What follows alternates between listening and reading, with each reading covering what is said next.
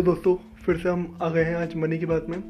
आज का टॉपिक है हमारा नेटवर्थ हमने अक्सर सुना है कि इस बंदे की नेटवर्थ इतने मिलियन डॉलर है और इस बंदे की नेटवर्थ इतनी है। तो ये नेटवर्थ होता क्या? है ये नेटवर्थ किस चिड़िया का नाम है? तो इस नेटवर्थ के बारे में बात करने वाले हैं। नेटवर्थ बेसिकली क्या होता है दोस्तों कि आपकी कुल संपत्ति में से अगर कुल दायित्व को घटा दिया जाए तो जो आपका वास्तविक संपत्ति बचता है, जो नेट आपका बचता है, वो उसका है नेटवर्थ अगर मैं बोलूँ कि नेटवर्क क्यों ज़रूरी है नेटवर्क क्यों पता होना चाहिए तो नेटवर्क एक पैमाना है जिससे किसी व्यक्ति की संपत्ति नापी जाती है।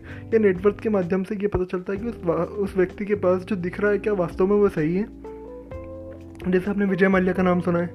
विजय माल्या बैंक हो गए हैं, लेकिन आलिशान तरीके से वो रहते थे, वो रईसी के कारण जाने जाते थे, लेकिन वास्तविक में उनके पास कुछ भी नहीं बचा था, क्योंकि उनकी नेटवर्थ कम हो गई थी।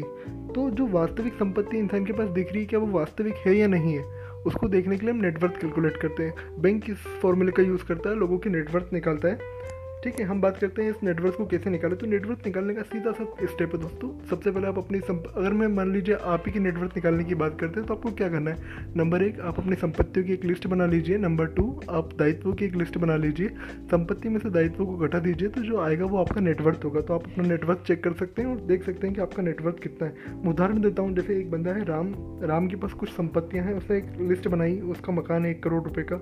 उसकी बचत है दस लाख रुपये की, उसकी निवेश है तीस लाख रुपये के। टोटल राम की संपत्ति हो गई है एक करोड़ चालीस लाख रुपए। लेकिन क्या ये एक करोड़ चालीस लाख रुपए राम की वास्तविक संपत्ति है? नहीं दोस्तों, इसमें से हमें दायित्वों को घटाना बाकी है। अब हम दायित्व देखेंगे राम के तो राम के पास दायित्व क्या है? तो राम के पास जो एक करोड़ का घर है, उसके ऊपर उसने पचास लाख रुपए का लोन ले रखा है। तो एक करोड़ चालीस लाख संपत्ति थी, पचास लाख दायित्व एक करोड़ चालीस लाख में से पचास लाख घटा दिए जाएँगे तो नब्बे लाख रुपए आएगा। तो ये नब्बे लाख रुपए नेटवर्थ है राम की। यानी कि हम ये कह सकते हैं कि राम की आज के समय में कुल संपत्ति नब्बे लाख रुपए की है।